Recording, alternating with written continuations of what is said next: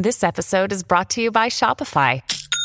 Forget the frustration of picking commerce platforms when you switch your business to Shopify, the global commerce platform that supercharges your selling wherever you sell. With Shopify, you'll harness the same intuitive features, trusted apps, and powerful analytics used by the world's leading brands. Sign up today for your $1 per month trial period at shopify.com slash tech, all lowercase. That's shopify.com slash tech.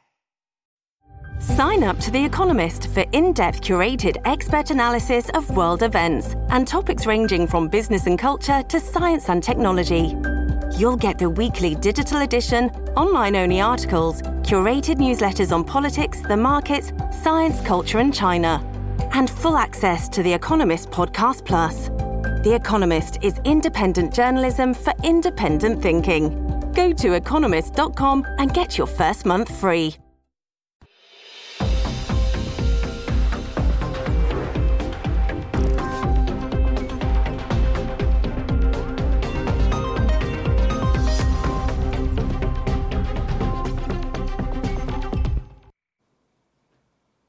Good evening. It's Monday, February 26th. Welcome to a new episode of System Update, our live nightly show that airs every Monday through Friday at 7 p.m. Eastern, exclusively here on Rumble, the free speech alternative to YouTube. Tonight, Republican presidential candidate Nikki Haley suffered a deeply humiliating defeat over the weekend in her home state of South Carolina, the state where her political career was built when she served as its governor for six years.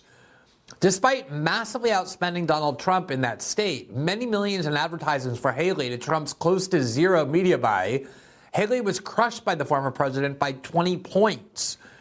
Haley herself sought to create for herself an extremely low benchmark. She said, To justify the continuation of my campaign, we have to do at least better than the 17 point crushing defeat she suffered at Trump's hands in New Hampshire where independents and Democrats were encouraged to vote in the GOP primary against Trump.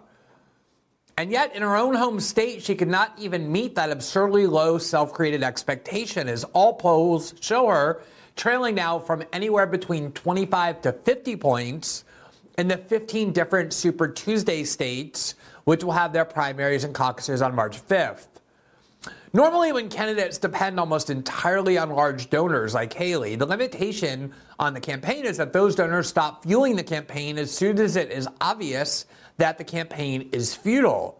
And some of that is happening. The Koch network of the former Koch brothers announced uh, yesterday after Haley's crushing defeat that they were suspending funding of her campaign. But she has already collected so many millions of dollars from hedge funds and Wall Street tycoons and various arms of the U.S. national security state that she remains awash in funding.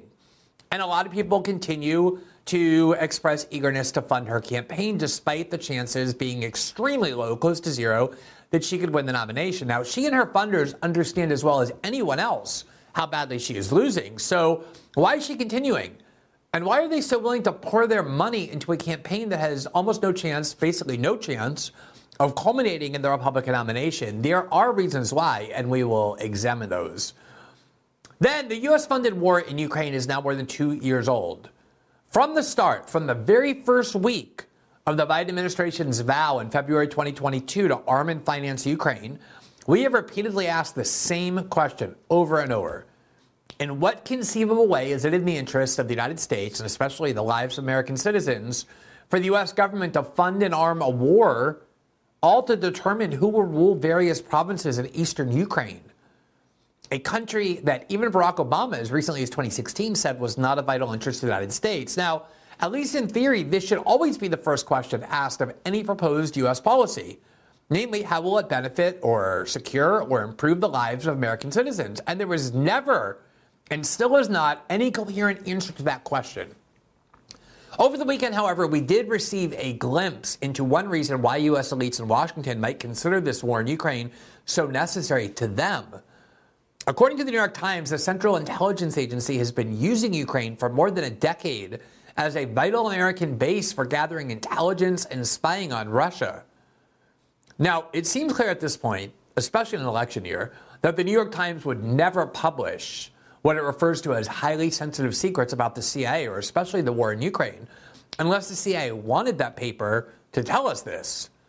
perhaps as a reason to convince various sectors of the American population that have come to doubt the wisdom of further financing the war as to why they should do so. Oh, it's a crucial country for the CIA to spy on Russia. Yet, it doesn't seem like any of this has helped, which is why there's this desperate propaganda now about Ukrainian soldiers on the front line desperately scrolling their phones to see the latest House vote, to see if they're getting money. And now this as well. We will examine all of the implications of this revelation. But for the moment, note how constantly and unfailingly, really, the agenda of the establishment wings of both parties and of establishment liberalism in the United States aligns so perfectly with the agenda and the ideology of the CIA. The CIA's primary cause has been this war in Ukraine for reasons we're now starting to understand better, and that too is the top agenda item of the Democratic Party and the establishment wing of the Republican Party. Then finally, last week we covered a scandal embroiling one of the three leading left liberal streamers. His name is Vaush, that's at least his online name. And his scandal took place when he accidentally revealed his downloaded porn file that included animated images of child pornography. That we weren't much interested in the substance of the scandal. It arguably matters since he's been organizing with leading Democrats in Washington since Congressman Ro Khanna, and so obviously a child porn scandal affects the Democratic Party that way. But we left the tawdry details to others. We did, however, invite on a young online leftist, uh, Gavin Charles of Vanguard, to discuss how sickly and mentally decadent is this world of political left liberal streamers. People who, like Hasan Piker and Destiny Beyond Vaush, spend literally 8 to 10 hours or even 12 hours every single day streaming live consecutively online, just online, 10, 12 hours a day creating a cult like community of people whose identity and purpose in life becomes entirely parasocial. Namely, devotion to these online communities and especially to the leaders of these online communities who become extremely wealthy by serving as a sort of creepy father figure to their audience. Now, just this week, Hasan Piker, who got his start in political streaming as a result of working for his uncle, the founder of the Young Turks, Cenk Uygur, inspired a fair amount of rage, including on the left, by suggesting that his quote job, which is earning millions upon millions of dollars a year by sitting in front of a camera and talking about politics in his life with no boss telling him what to do, is somehow a job that's more difficult and burdensome, at least in some respects, than people who work at ordinary jobs involving low hourly wages and manual labor and levels and levels and layers of bosses. Now, Piker is a self identified socialist, even a communist. So the idea that a person who brands himself very lucratively as a left wing radical, as he earns many millions of dollars a year and lives in a gigantic mansion in LA and flies on private jets and so obviously eagerly lives the lavish life of an online celebrity, that he would, of all people, suggest that his job is harder, at least in some respects, than, say, plumbers or fast food workers generated a lot of resentment, obviously. But on some certain level, I have to say, I think Hasan Piker was right when he described what he does as, quote, soul destroying. There's all kinds of data that continues to show in a very convincing and yet alarming way that both the millennial and G generation, Gen Z generations, are plagued with a kind of mental illness and spiritual sickness at a rate far higher than any previous generation, and their complete dependency on online identities, when used as a replacement for real life purpose and connection, is, according to the data, clearly a major reason for this mental and spiritual sickness. So, in some respects, Piker's plea for help that streaming 10 hours or 12 hours a day for a parasocial audience on whom you depend for your happiness destroys your soul is precisely the point we were trying to raise last week when covering the other scandal rocking this world of left liberal online streamers. And that's because online addiction is corrosive in so many ways in left liberal political streaming communities, which increasingly are where a lot of people go to get their politics, but not just their politics, but their sense of purpose and identity in life, are the ultimate expression of this sort of sickness. So we'll look at that episode, this latest episode, from that perspective, which I think merits a lot more attention than it gets. Before we get there, a few programming notes. We are encouraging, as always, our audience to download the Rumble app because if you do so, you can use it on both your smart TV and your telephone. And once you do that, you can follow all the shows that you most love to watch on Rumble. Now, obviously, it doesn't go without it goes without saying that that begins with System Update, but there are a lot of other programs that a lot of people really enjoy watching that are well worth watching on Rumble, which means you can follow those And if you activate the notification features, which we hope you will, it means that the minute our show or any of those other shows that you follow begin broadcasting live on the platform, you'll be immediately notified. So there's no waiting around when I those other shows I keep hearing are late sometimes, or you don't have to try and remember which show starts when. You just get immediately notified by link to your email or to your uh, phone or by text. You just click on that and you begin watching the show, and it really helps the live viewing audience of Rumble, which I think is important for the cause of free speech to which Rumble is genuinely devoted. As another reminder, System Update is also available in podcast form. You can listen to every episode 12 hours after they first broadcast or broadcast live here on Rumble, and you can listen on Spotify, Apple,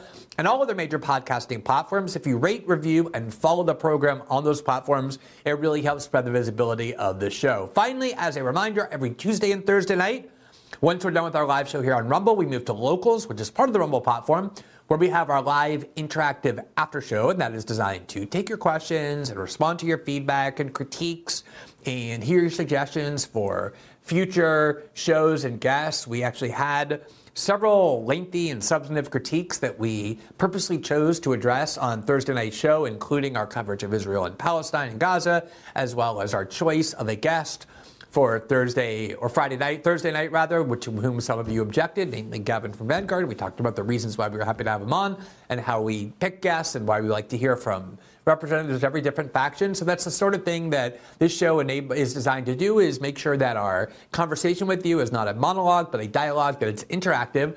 That after show is available only to members of our locals community. If you want to become a member, which gives you access not only to those twice a week after shows, but also to the daily transcripts of every program that we broadcast on Rumble, we produced and published on locals. It's also the place where we have interactive features, where we publish our original journalism. And most of all, it's the community on which we primarily depend to support the independent journalism that we're doing here. Simply click the join button right below the video player on the Rumble page, and it will take you directly to that site. For now, welcome to a new episode of System Update, starting right now.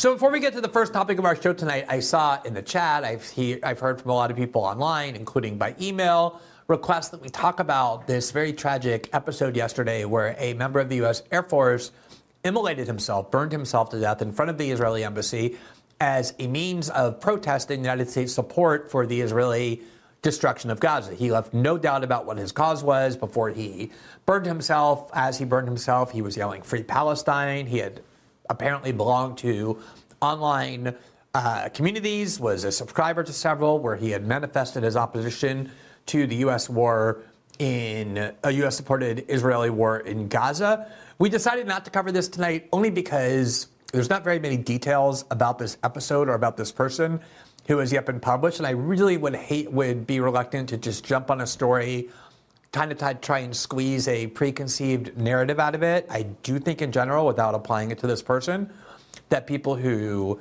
risk their lives or their careers or their reputation for a cause that they truly believe in generally are people who are noble and who I admire, but that doesn't mean that I think this particular act, without knowing more, is something that merits that sort of praise. I think we ought to just take a deep breath and wait until there's more details about the act and about this person before commenting, if it even merits a particular comment at all. So I just wanted to address what I know a lot of you are hoping we would address. I do think it's a story worthy of discussion, but I feel like it would be much better served once at least I know more and feel more comfortable in my set of knowledge about who this person is and what this act was before commenting. All right, let's move to the first story, which is the question of why it is that Nikki Haley is so willing to endure such extreme and public humiliation in order to stay in a presidential race that she has almost virtually no chance of succeeding in, at least presuming that her goal is actually her stated goal, which is to secure the Republican nomination and to defeat Donald Trump.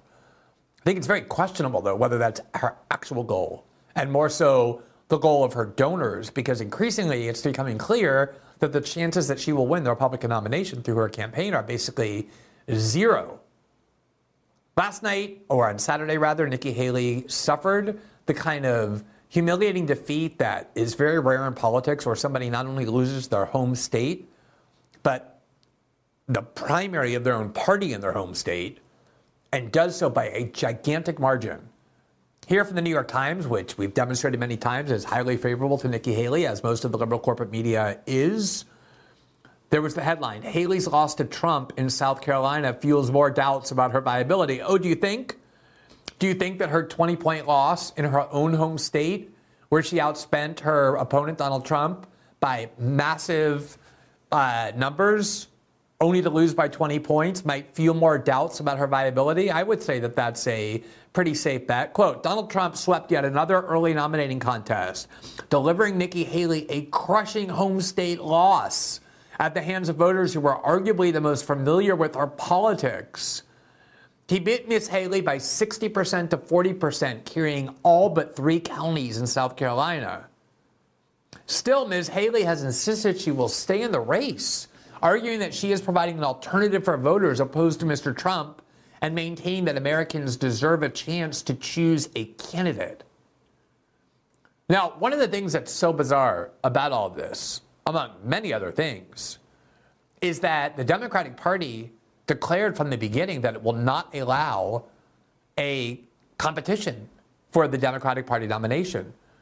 There were two declared candidates at first, Marianne Williamson and RFK Jr., who were originally Democratic Party primary challengers to Joe Biden. Marianne Williamson had run in 2020, had made the campaign, the debate stage several times, is a fairly well known candidate within Democratic Party politics. And RFK Jr., regardless of why, his name or people uh, loving his family in the Democratic Party or actually being impressed by his heterodox views on certain issues like COVID, was polling quite high, often as high as 20%, frequently, in fact, 15, 20%. And Marianne Williamson was often posed, uh, polling at six or nine or 10, and yet the Democratic Party, through their various officials, said, We're not having any debates. Biden is not debating anyone. There will be no presidential campaign that the DNC will permit. Joe Biden is our nominee. And of course, a lot of Democratic Party spokespeople love Nikki Haley for a variety of reasons. They love that she's criticizing Trump and they think she's weakening him. But they also love the fact that Nikki Haley's ideology is far closer to Democratic Party politics and therefore is normalizing Democratic Party politics, trying to bring the two parties back into alignment where they have the same fundamental view on most questions, kind of like a Mitt Romney figure or John McCain figure or Nikki Haley or Mitch McConnell. So that imagine if Nikki Haley and Joe Biden were debating Ukraine or China or Israel or the Middle East they would have exactly the same views. You would have no choice to make, which is how they like it. Now, as I indicated, there are some of her very wealthy donors who seem to be funding her campaign because they actually were hoping maybe she could win. And now that they're seeing it's impossible in light of her humiliating defeat in South Carolina, are actually pulling back. Here from NBC News today, the Koch network says it will stop funding Nikki Haley's presidential bid. Quote, the blow comes a day after Haley lost to Trump in her home state of South Carolina. The, the Koch network's advocacy arm said that following Haley's loss in South Carolina, the group no longer believes it can make a meaningful difference for her in the race. Senior advisor Emily Seidel said. Instead, Americans for Prosperity Action, which is the Koch brothers' uh, uh, donor group, will focus its resource down the ballot on House and Senate races. Quote, she has made it clear that she will continue to fight, and we wholeheartedly support her in this effort, Seidel said. But given the challenges in the primary stage ahead, we don't believe any outside group can make a material difference to widen her path to victory. But it really doesn't matter at this point. She doesn't need the Koch brothers' money. She is drowning in so much money. She has been sent so many millions of dollars for a candidacy who, which is advocating an ideology that polls continuously show that Republican Party voters hate and rejected twice in 2016 and 2020 by making Donald Trump their nominee, who ran against very intensely the ideology represented by Nikki Haley and the old school GOP establishment. They nonetheless are pouring money into her race and continue to, as though they obviously see a real benefit to it. From the Wall Street Journal on February 21st, donors keep pouring millions into Nikki Haley's long shot campaign Biden Trump campaigns end January with more cash on hand. Quote, Nikki Haley has vowed to stay in the presidential race despite losing every Republican primary so far. And her donors appear to share that optimism. Last month, The former South Carolina governor's campaign pulled in more than 9.8 million in contributions. A pro-Haley super PAC took in an additional 5.8 million in individual donations, thanks almost entirely to donations of $100,000 or more. Venture capital and business leaders were among the most generous. So, in case you're wondering who is financing Nikki Haley's campaign, her stash is thanks almost entirely to donations of $100,000 or more. Venture capital and business leaders, in particular, are leading the way among the most generous. Why are venture capital and business leaders and people who are capable of donating more than $100,000 so excited about Nikki Haley's campaign? I think that's really worth asking. The Wall Street Journal today decided to ask that question in light of the fact that she couldn't even get closer to Trump in her own home state than the crushing defeat she suffered just a couple of weeks ago in New Hampshire and before that in Iowa. Quote, the Wall Street Journal, February 26, what Nikki Haley is really doing. The challenger to Trump has no path to victory, but her fans don't care. Quote, it's like a lottery ticket. Quote, there might not be an end game for her, but there is a market. Donors have proved impressively willing to continue throwing money away. Her campaign last month outraised Trump's, powered by large donation from wealthy capitalists. That's what they're called in the Wall Street Journal. What they are hedge fund and vulture uh, capitalists, Wall Street tycoons, major institutional investors. Quote, and there is an audience. Haley has a vocal cheering section in the GOP's Never Trump faction which includes a swath of highly credentialed former office holders who say they no longer recognize their party. Speculation abounds about Haley's real motives for staying in the race. Some principles first attendees theorized she might be positioning herself as a fallback for the party this cycle if Trump, who faces 91 charges across multiple cases, is convicted of a crime or in case of what one called an errant cheeseburger. Other hope she might join a third party ticket or lead the party forward after a loss in this year's election. Now, I guess it's possible that Nikki Haley might be thinking that if something happened to Trump, now she might be the natural person who would be selected. That's very dubious, very questionable, in part because all of these people who are being elected as Trump delegates would have a more Trump like alternative in the event that that happened. Also, there's almost no chance that even if Trump is convicted, that he would pull out of the race. If anything, he'd be more motivated than ever to win. And there's been polling data suggesting recently that he's not only leading in most of the swing states continuously in polls, but now, when asked if Trump is convicted of things like the criminal case in Georgia or the federal charges brought by Jack Smith, or even the classified documents case in Florida, would you still vote for Trump? And many people have said they would. In fact, there's a good chance he could still win. So that doesn't seem very likely to me. What seems far more likely is the financial motive. Remember, Nikki Haley is a deeply corrupt politician. She spent most of her life in public service, wallowing in all kinds of personal consumer debt and other kinds of debt. And then the minute she left the Trump administration, she built a multi million dollar fortune serving the very factions whose agenda she now unfailingly advocates for and represents. Let's just remind you of how she got so wealthy so quickly. This is from a segment we did in August of 2023. Vic, uh, Vivek Ramaswamy had called her corrupt in a debate, and she and her media allies were outraged about this, and we decided to examine whether that accusation was in fact sustainable. And the facts, and here's what we concluded. The reason Nikki Haley left after less than two years and apparently developed extraordinarily profound foreign policy experience in those one and a half years where she raised her hand elegantly at the UN is because she had all kinds of opportunities to enrich herself. And that's what she told President Trump is the reason she was leaving. She wanted to join what she called the private sector. And boy, did she join the private sector. I mean, she thrived within it. Here from Forbes in August of this year how Nikki Haley built an $8 million fortune and helped bail out her parents. Quote, Haley stunned Washington by resigning her role in the Trump administration in 2018, less than two years after taking office. A spokesperson for Haley claims that the family financial troubles had, quote, no bearing whatsoever on Ambassador Haley's decision to leave her position. So the Forbes article prior to this paragraph detailed all of the debt in which Nikki Haley and her family had long wallowed, which is not at all a mark against her. That is very common for Americans. She was middle class. She was in a lot of debt. She had no real personal wealth. And she recognized that once you're something like the UN ambassador, there's tons of people waiting to hand money to you, and she wanted to go and collect those checks, and that's what she did. She points to a section of Haley's resignation letter in which she expressed support for, quote, rotation in office.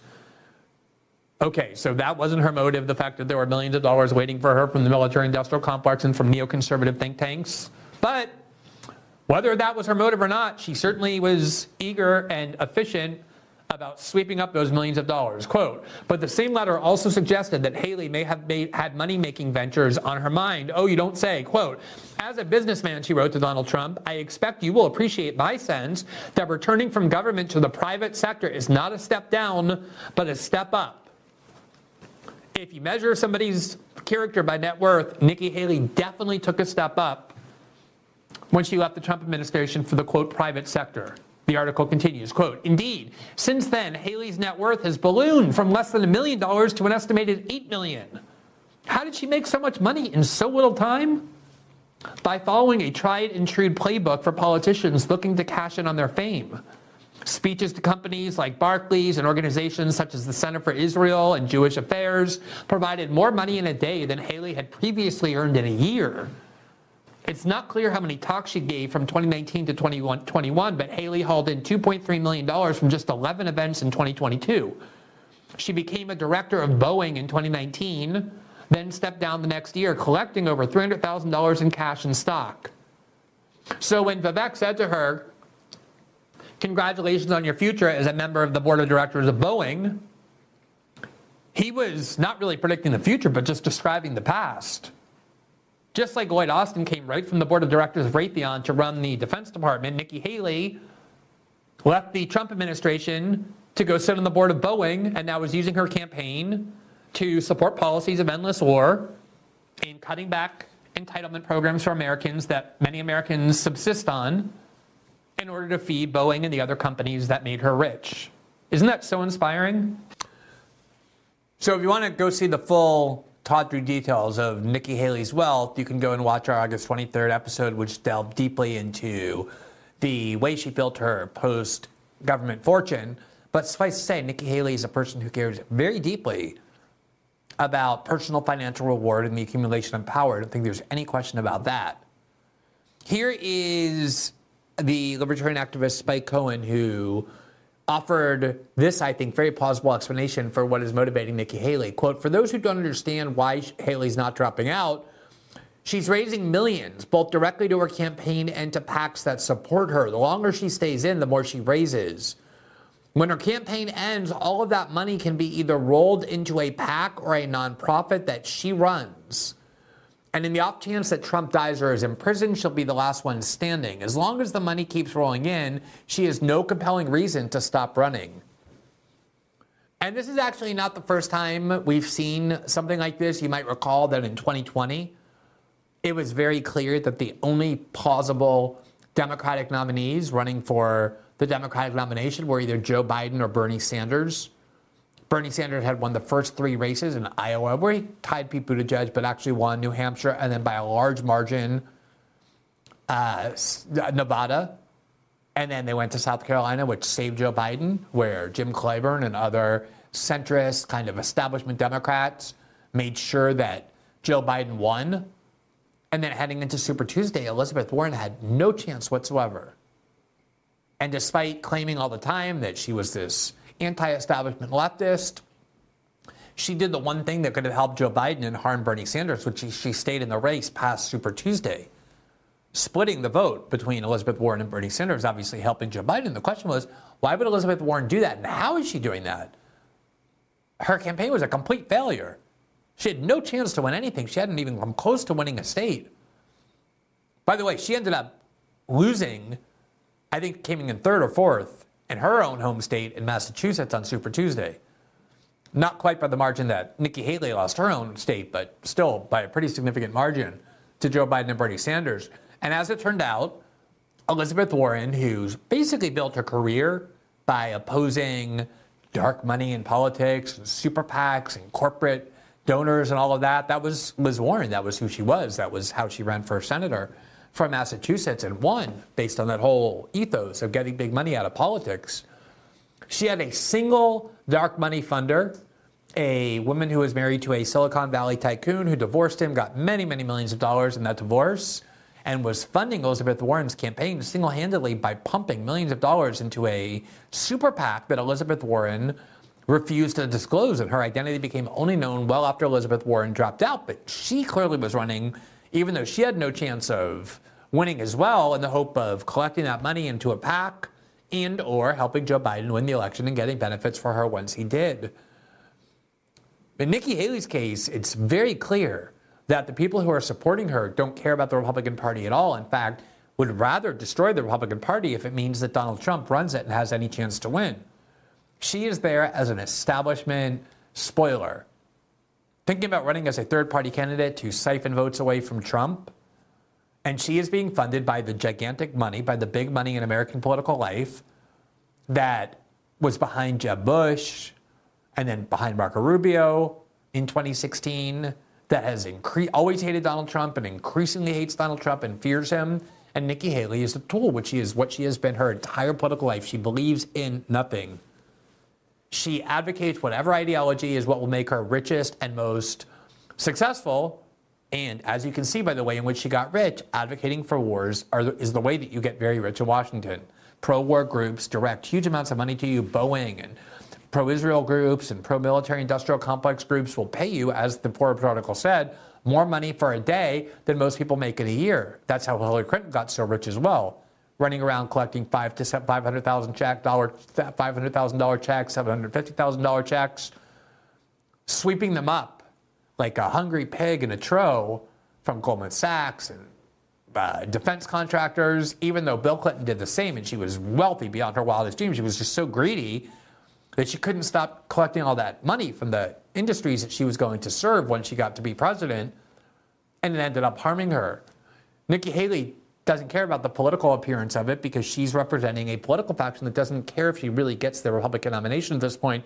They just want her to weaken Trump as much as possible and most of all, to reposition the Republican Party back into captivity to standard traditional Republican ideology that Trump pretty much single handedly vanquished by running against it in 2016, doing an okay job while president to try and subvert it and undermine it, but clearly now running again against this ideology that both political parties and the special interests that own them and run them are so desperate to get back. And Nikki Haley is their tool, their vehicle for doing so.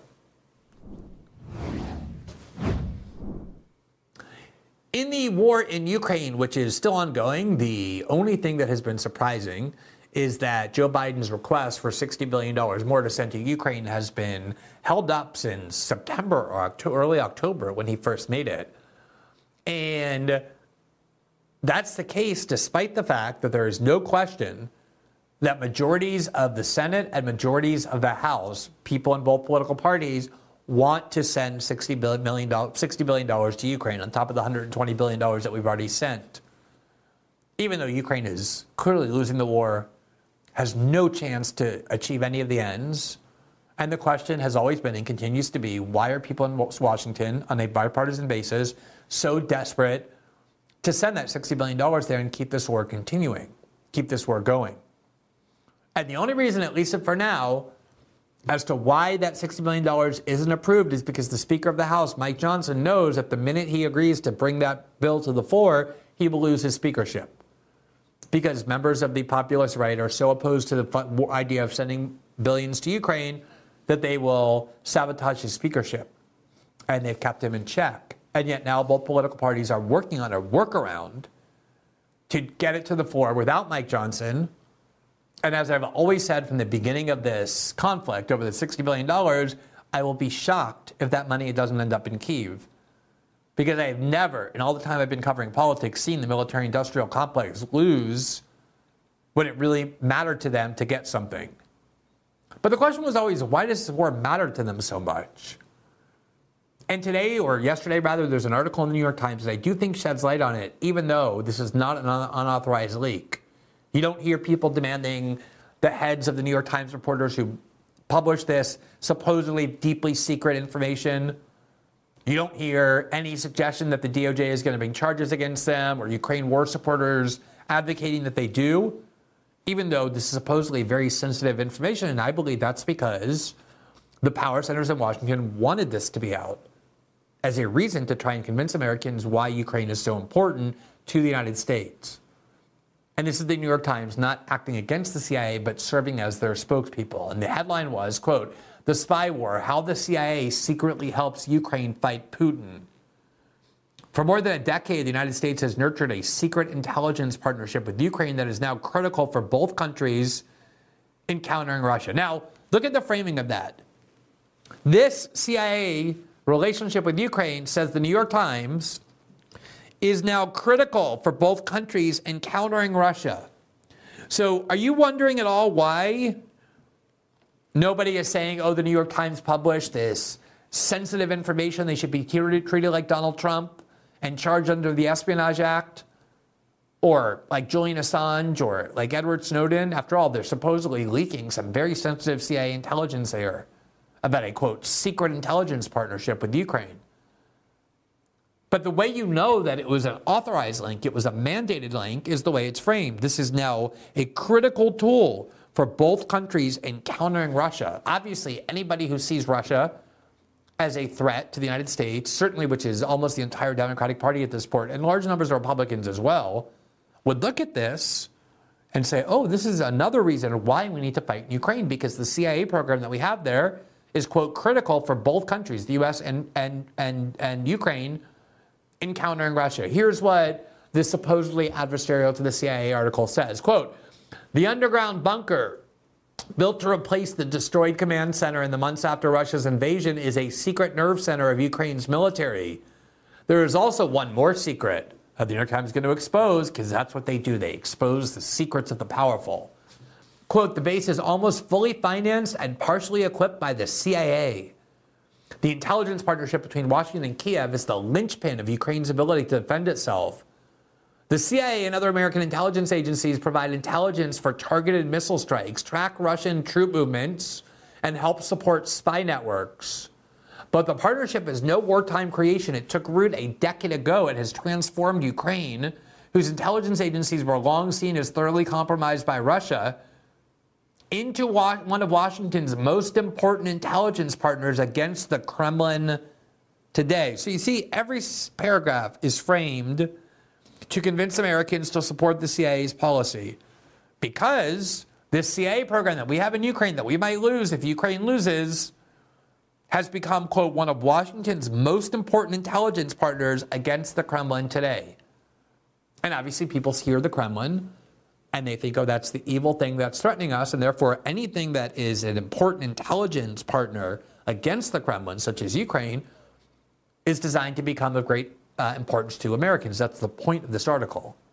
Even though it's framed as a intrepid bit of exposure by the New York Times revealing the secrets of the CIA, it's obviously carrying its water propagandistically. Quote, the listening post in the Ukrainian forest is part of a CIA supported network of spy bases constructed in the past eight years that includes 12 secret locations across the Russian, along the Russian border. Now, by the way, on the question of why Russia might have looked over its border into Ukraine and regarded what they were seeing as threatening, is it possible that the fact that the CIA, there's a CIA supported network of spy bases that have been constructed in the last eight years across 12 secret locations across the Russian border. Do you think this might be a reason why Russia took a look at what was going on in Ukraine and said, oh, this is very threatening to our security? The CIA now has 12 secret locations across our border on the Ukrainian Russian border. Do you think if the Russian intelligence services or the Chinese intelligence services had a deep and long-standing partnership with the Mexican government or the Cuban government that permitted it to build 10 secret or 12 secret spying locations across our southern border that we might regard that as threatening, looking over at what was going on in those countries? I think probably we would.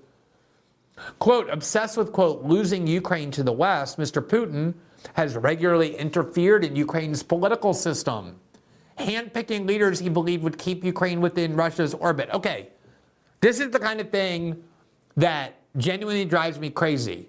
What has Russia been doing in Ukraine, according to the New York Times? Russia, Mr. Putin specifically, has regularly interfered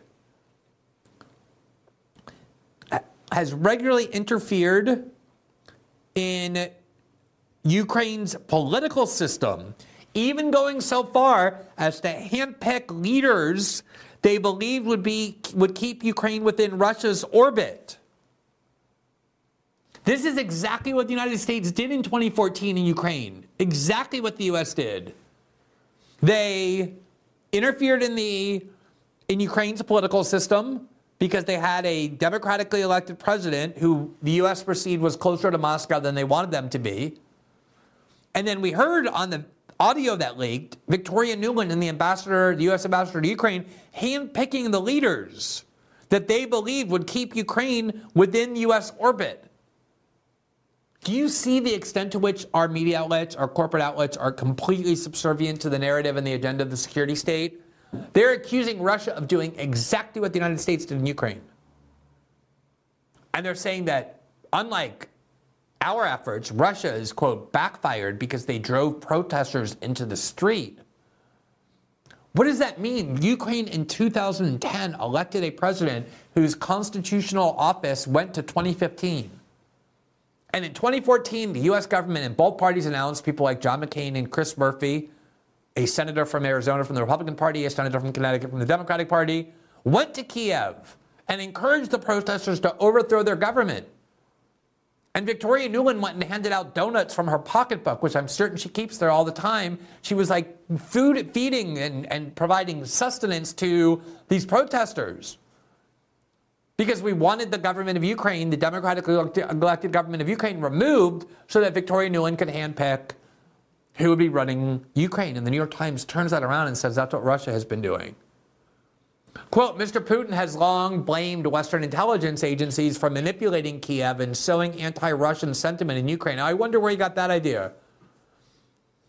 Mr. John Brennan, former director of the CIA under President Obama, explained that to unlock CIA assistance, the Ukrainians had to prove that they could provide intelligence value of value to the Americans. Mr. Brennan returned to Washington, where advisors to President Barack Obama were deeply concerned about provoking Moscow.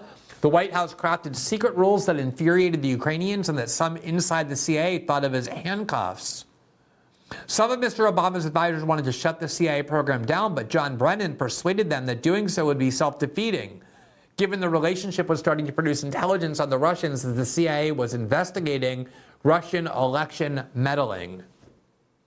And the article actually goes on to say that these CIA sites in Ukraine and the relationship with Ukrainian intelligence was crucial to, quote, investigating Russian attempts to interfere in the 2016 election, meaning that these relationships with the Ukrainian intelligence that John Brennan had fostered under President Obama were crucial to spreading the lies of Russiagate.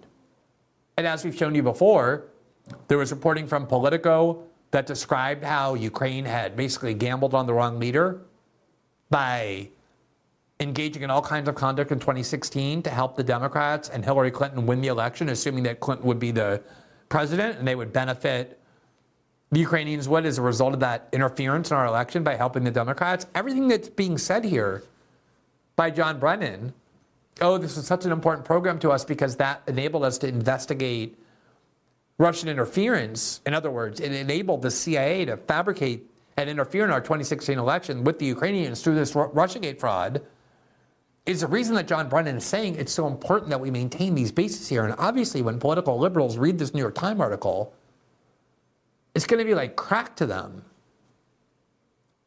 In case you're wondering why nobody's concerned or angry that the New York Times spilled supposedly sensitive secrets, it's because the whole story is designed to show why Ukraine is so important to the United States, even though I have no doubt that the New York Times story is true, that the CIA is all over Ukraine, that we have all kinds of spying and intelligence that we go that goes on there right on the Russian border. And perhaps someone might wonder whether or not the CIA expanding like bacteria like a fungus inside Ukraine up to the Russian border might be a reason why Russia considers US presence and the US activity in Ukraine to be mildly threatening and provocative. Here's Victoria Nuland, who, as we talked about before, ends up in charge of American foreign policy no matter who you vote for. She was in the Clinton administration, she ran, she was Dick Cheney's top advisor for the Iraq War. She was then the U.S. ambassador to NATO in the second term of the Bush Cheney administration when all this talk about expanding NATO up to the Russian border began with Condoleezza Rice and actually including Ukraine in it. She was part of the original provocation of Russia back in 2008 when she was working for George Bush. And then Barack Obama wins, and she ends up at the Hillary Clinton State Department and then eventually runs Ukraine for John Kerry. The only time she was out of office was 2016 to 2020 when Donald Trump was elected. In case you're wondering why neocons hate Donald Trump. And then as soon as Joe Biden back up into, back, got back into office, she was put back in the State Department where she continued to run Ukraine. And she's now been promoted to Assistant Deputy Secretary of State. So you can go vote for whoever you want. As long as you vote for someone other than Donald Trump, she's going to win. Obviously, if Nikki Haley won, she'd be right in the State Department. She thinks just like Nikki Haley. She thinks just like Joe Biden because this bipartisan war establishment is the same. She went on CNN with Christiane Amanpour, who is a vocal supporter of the U.S. support for the war in Ukraine. Needless to say, she works at CNN to continue to try and propagandize the public why Ukraine is supposedly somehow so important to the United States that we ought to support Joe Biden's request to give it another $60 billion. Here's what permanent neocon warmonger Victoria Nuland said. Uh, it, it is, and I do hear you and the others in the administration and supporters talking about the vital necessity to do this. But as people say, hope is not a strategy. And do you have any actual belief or reason to believe that eventually uh, this bill will be paid? And if not, how are you going to make sure Ukraine gets vital weapons and ammunition? Christiane, I have strong confidence that when the House comes back after they've been out in their districts hearing from the American people, after they have heard from Ukraine, they have heard from Europe, which by the way just passed 54 billion in additional aid itself, that we will do what we have always done, which is defend democracy and freedom around the world, not In case you're wondering what the United States has always done when it was invading Iraq and removing the leader of Libya and leaving that country in ruins, and fighting a CIA dirty war in Syria and leaving that country in ruins, and all the other wars that the United States has fought,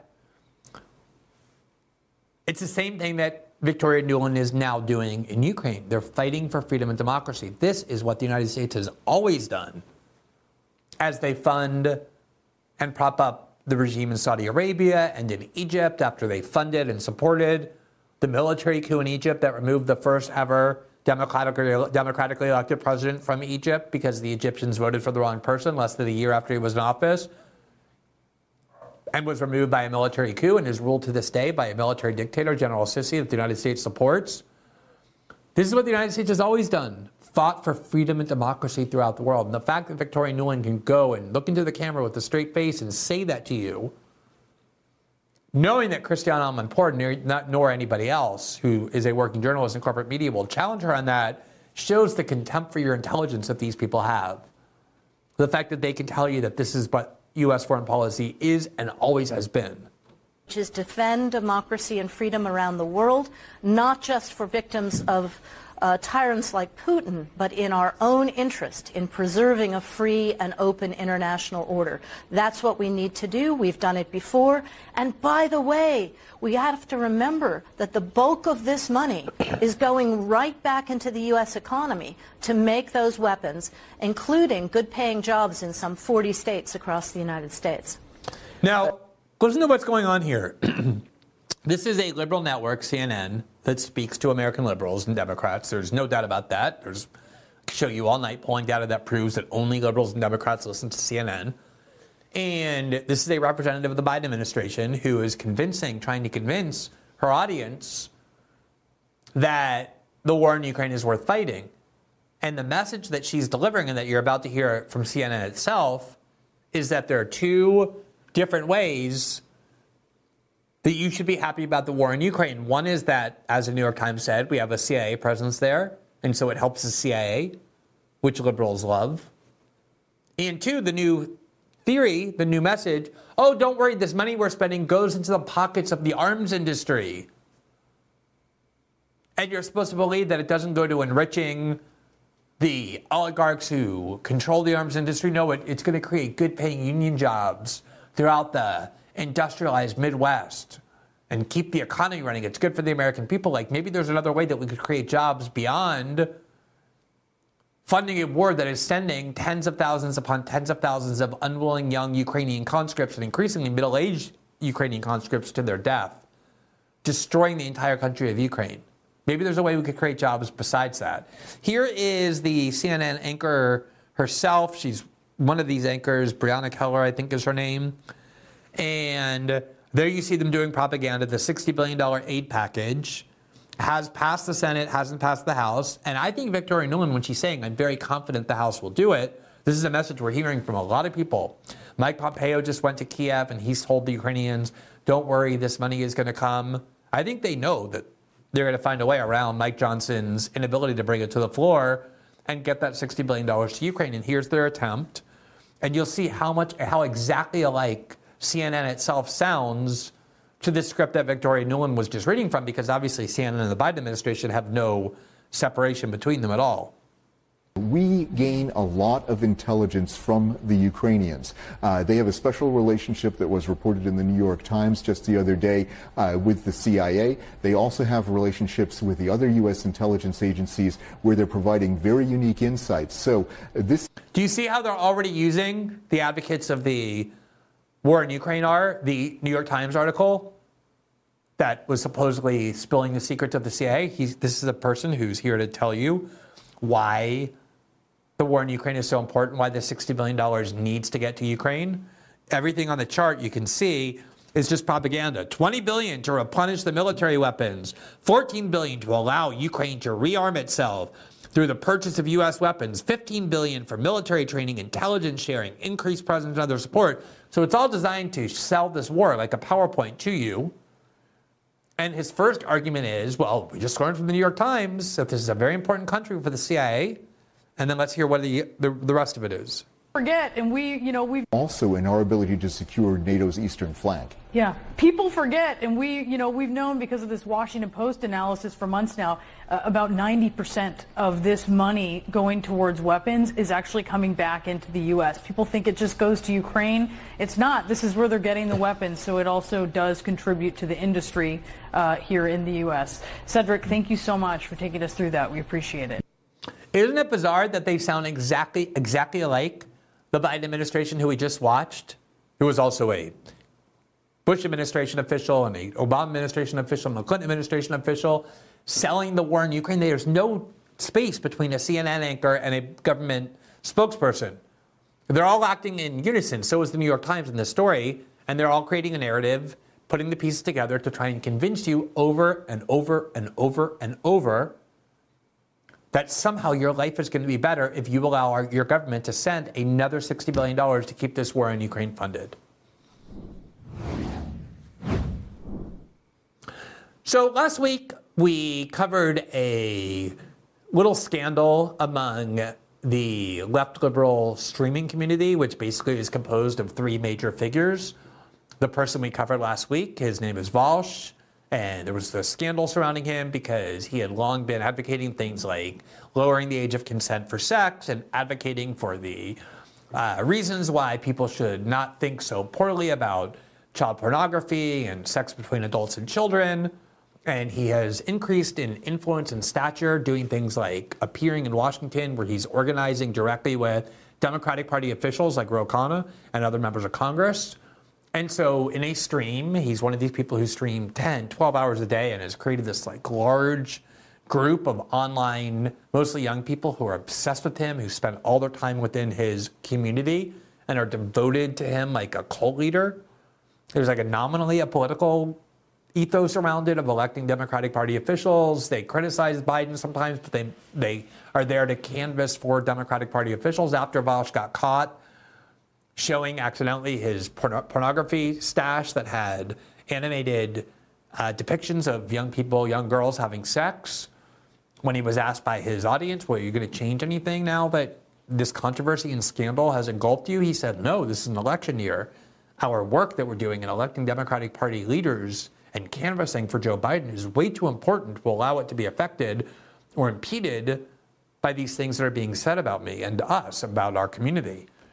And so we didn't spend much time delving into that controversy itself because, like I said, a lot of other people have covered it. It's not really my interest. I would not have talked about it had I only had it only been about that. But what was so interesting to me is the nature of these online political streaming communities among the liberal left in particular, these three people in particular, like I said, I was kind of paying more attention to it because I debated one of them, Destiny. And it honestly shocked me when I was preparing for this debate to see that he is somebody who actually streams 10 to 12 hours every single day, 8, 10, 12 hours every day. And I could see as well that the people who are following him don't really have a political ideology. They don't actually think for themselves. They're like just monomaniacally devoted to him this community becomes their identity, their purpose, and it's completely online, it's completely parasocial. And we went over last week the data, which we'll show you now because we didn't really show it to you, about the reason why this matters so much. That in the United States, there is extremely high levels in younger generations, the millennials and Gen Z, increasingly, first millennials and now increasingly in Gen Z, of all kinds of mental illness, of anxiety disorders, of depression, of addiction and alcohol, of suicide, all these indicia of mental health pathologies have increased. And the major reason that distinguishes these generations from ones prior is that they live almost entirely online, often times. And these parasocial relationships and the connections that they think they're getting through online communities are no substitute for things human beings really need, which is in person interaction and spiritual fulfillment and connection to other human beings, sense of community that's real on, uh, in real life. The writer Johann Hari wrote a whole book on how online addiction is spawning all kinds of mental health problems. And the thing he says is that, and he quoted all kinds of experts and all kinds of research in the field, is that thinking that you can get uh, a human connection and human community and human and human meaning through online interaction exclusively or primarily is similar to the way you might think that you're actually getting the fulfillment of sex with a person you love by consuming pornography. Pornography might give you a kind of fraction of the benefits, but you're depriving yourself if you only use online pornography of all sorts of important and deep fulfillment that you can only get from real life in person connection.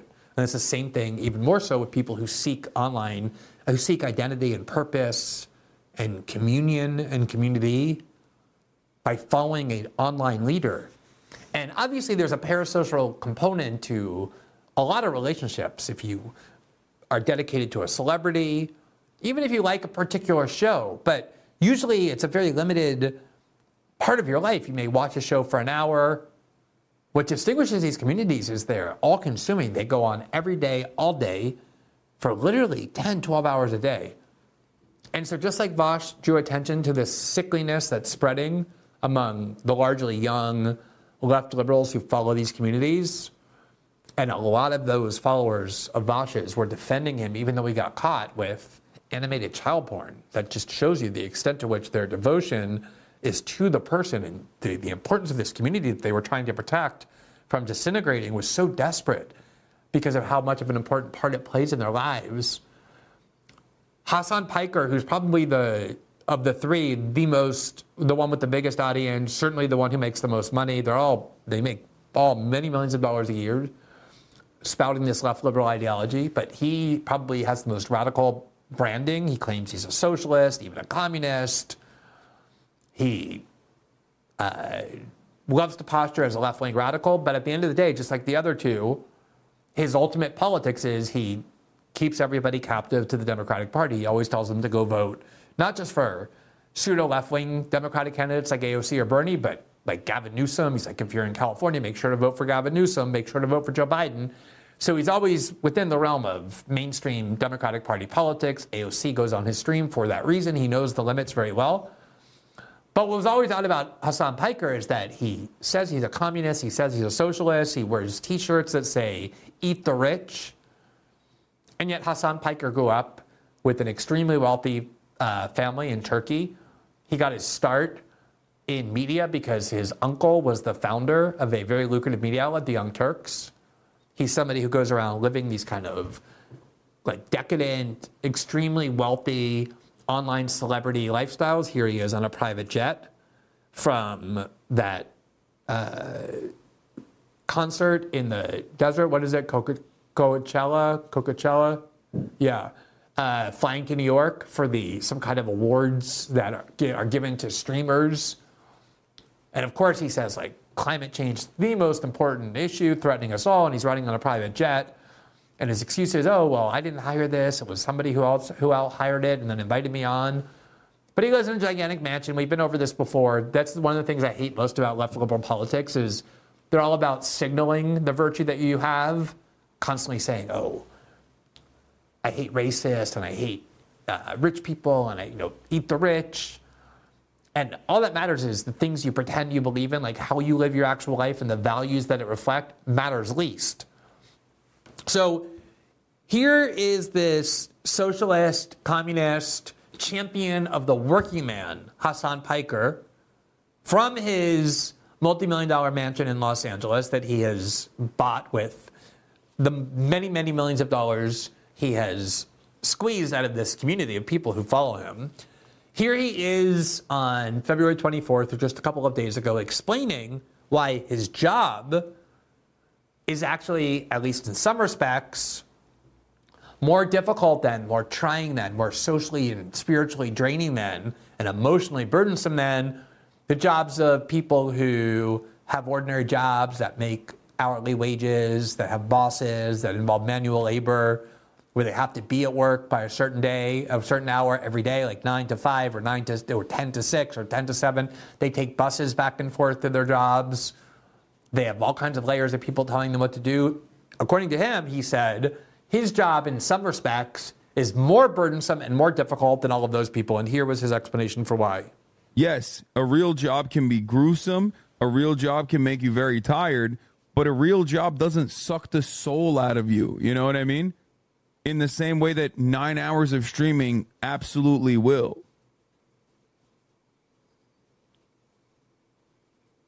So, so that was the uh, excerpt of his stream that circulated. It created a lot of anger and rage, even among some people on the left, because if you're making $7 million a year, that's my guess of what he's making, maybe more and you basically just sit in front of your computer in your mansion and you stream whenever you want and you talk about whatever you want. He spends a lot of time just showing other people's videos without crediting them or whatever he wants to do. That's what he does, and he makes a, uh, an enormous amount of money and lives this life of an online celebrity. It's probably not a good idea, especially if you claim that you're a champion of the working person, to go around talking about how difficult your job is, as he did here. Now, he claimed this clip was out of context and didn't really show the full context of what he was saying. So he and people on his staff began circulating what they said was the fuller picture. And I think a lot of people pointed out correctly that it didn't make it any better. If anything, it made it any worse. And you can see, even though this is the clip they chose, it begins obviously, he's responding to people in his audience objecting to the things he said. Like, what are you talking about? What do you mean? That there are some respects in which your job is harder than the ordinary worker. And here's what he said while responding to it. And this is, again, the clip they published that was designed to show what they claim is the fuller context of his comments. No, no, no, no, no. No, social battery wise, unless you're in retail, unless you're in fucking retail, it's very different. You're out of touch. I'm gonna die, dude. There's motherfuckers who are accountants in here and they're misunderstanding what I'm saying. A real job does not expend your social battery in the same fucking way as someone who did a sales job, a real job. Okay. I'm telling you, as someone who did, did both, like nine hours of, of constant performance and people pleasing taps you out from social scenarios. After nine hours of that, I could probably do fucking physical labor. It would not bother me but I can't fucking do more social shit. That's my point. Like, there are obviously real jobs out there that are good comparisons. Service sector, people pleasing jobs would be very similar. Those are like, I think, customer service type shit. But like, if you're an accountant or if you're even like in sales, my interactions with clients was limited way more limited than like constantly having to do this for nine hours with like a back and forth interaction for nine hours. That's what that's what like sucks your your social battery and you just tap out after it. Yeah, think about it this way. Like um, you give presentations for your job, right? Imagine giving a presentation for 9 hours straight. It's like after a while, you would be like, I don't want to talk ever again. now, here's the thing. I guess, kind of in his defense, which is that everything in life ends up balanced. If you pursue anything, whatever it is, and end up obtaining it, fame or notoriety or great wealth, there are actually costs to it. There's harms to it that come to, from, to you from that, no matter what it is. Everything that's up in life being balanced. There's a cost and a benefit to everything. If you try and live the most ordinary life, there's actually a benefit to that, and there's a cost to that as well. It's true if you try and live an extraordinary life, whatever it is, there's nothing is free in life. And I don't doubt, in part from experience, that if you have some sort of public platform, that it's not always easy. The problem is, is that if you're making many millions of dollars a year by sitting your ass in a chair and streaming online whenever you want with no one telling you what to say, whatever difficulties you're having in life, don't go around complaining about those to people who are making 15 hours, $15 an hour, and who take the bus back and forth to their jobs and make $60,000 a year and struggle to sustain their family without health insurance and have bosses always telling them what to say and have soul deadening jobs. Just keep that to yourself. That is not a grievance that you should be expressing to the public about how difficult your multi million dollar completely autonomous life is that you choose to do. But I have to say, and here's just by the way, when he's saying he's online for nine hours a day, I mean, it's not an exaggeration. This is what we showed you uh, last week as well with a different streamer. But here, right now, when we went on live on the air and grabbed this uh, statistic of his last number of days streaming, he was online right then. He had been online for four hours and 25 minutes. I assume he's still going. He's live. Then, yesterday, the 25th, he was on for six hours. The 24th, five hours and 25 minutes. The 23rd, nine hours and 55 minutes. The 22nd, nine hours. The 21st, eight hours and 40 minutes. The 20th, 10 hours and 50 minutes. The 19th, 11 hours. The 18th, 7 hours and 30 minutes. That is insane. He streams every single day, all day. Most of his waking life is devoted to sitting online talking for an audience. And that's what these streaming communities are because these people who follow them and who are in them need it. It's like their their sustenance. They have to be available all day, every day. This is what these people do. And in a certain way, I guess this was the point that we were making. This is the reason why these communities are so sickly and so unhealthy. Because if you are spending that much time of your life online, performing for an audience, desperately needing feedback constantly, and when I was watching some of the content about this controversy, part of it was showing how like he supposedly went on a vacation to Italy, was going to take off, and because people were saying things about him on some forum, he ended up spending his entire vacation online, ranting and raving and screaming and yelling about people criticizing him into a camp. This is extremely unhealthy behavior. Extremely unhealthy behavior. And the communities that are being spawned based on this ethos that hundreds of thousands and millions of people are dedicating their lives to and deriving their identity from is extremely destructive. And it's why we have so much mental health uh, pathology. Here from the Economic Times on December 14th of 2023, you ever see the headline Gen Z is addicted to YouTube. A Pew survey finds one in 16 visit the video sharing uh, portal daily. Quote 71% of teens said they visit YouTube at least daily. 16% describe their usage as, quote, almost constant. According to the survey, YouTube remains by far the most popular social platform among teens, with 93% responding that they use the service. Here from the journal Attitude in March of 2022 internet addiction may indicate other mental health problems. Adults who spend an unhealthy amount of time online are more likely to demonstrate symptoms of depression, anxiety, and other mental health conditions, a new research study suggests.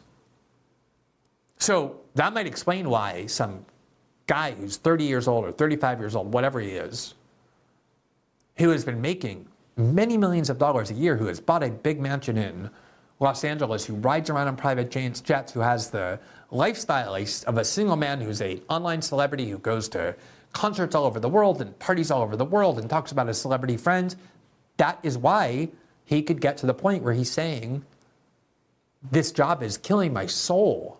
I mean, think about how serious that is. That's because he spends 10 to 12 hours online. And the problem is that these communities are based on that because they need, they, they, the people who are followers of theirs need this constant available access to their communities because it provides them their sense of worth and their identity and self esteem. And it's not something it merits kind of condescending judgment, but, but concern and pity. Quote, spending an unhealthy amount of time online may indicate problems above and beyond internet addiction, a new study finds. Specifically, adults who spend the majority of their waking hours online may be at higher risk for depression, anxiety, or other mental health problems.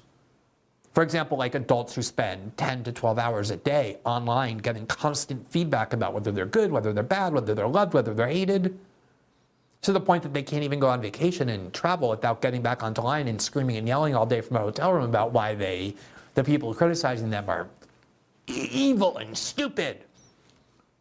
Quote, the study conducted by Canadian researchers at McMaster University in Ontario was presented at the 29th European College of Neuropsychopharmacology earlier this week in Vienna. Researchers presented 254 university students with an average age of 18.5 years with a survey that included the dimensions of problematic internet use, a tool designed by the researchers themselves and based off the DSMV criteria for addiction. 33 of the students met the criteria for a full blown internet addiction, while an additional 107 participants raised flags for, quote, problematic internet use. Now, if you're a parent, especially a parent of uh, teenagers, you know the challenge of how these machines are built to try and lure them into devoting their lives, giving their lives over to this technology. It's a major challenge to parents to limit that, to keep them offline so that they remain mentally healthy. And they just wither away if all they're doing is constantly spending time behind their phone, developing their sense of identity based on parasocial friendships that don't actually exist or communities that are imagined and fabricated. And that is why this is so worth examining these are real mental health epidemics in the United States among particularly people who are born into the era of the internet. And you have to ask why it is, and there are studies that explain. Here from the American Psychology Association in January of 2019, Gen Z is more likely to report mental health concerns. The latest APA Stress in America survey focuses on the concerns of Americans ages 15 to 21. Quote, this generation is also significantly more likely, 27%, than other generations, including millennials who are at 15% and Gen Xers at 13%, to report their mental health as fair or poor, the study found.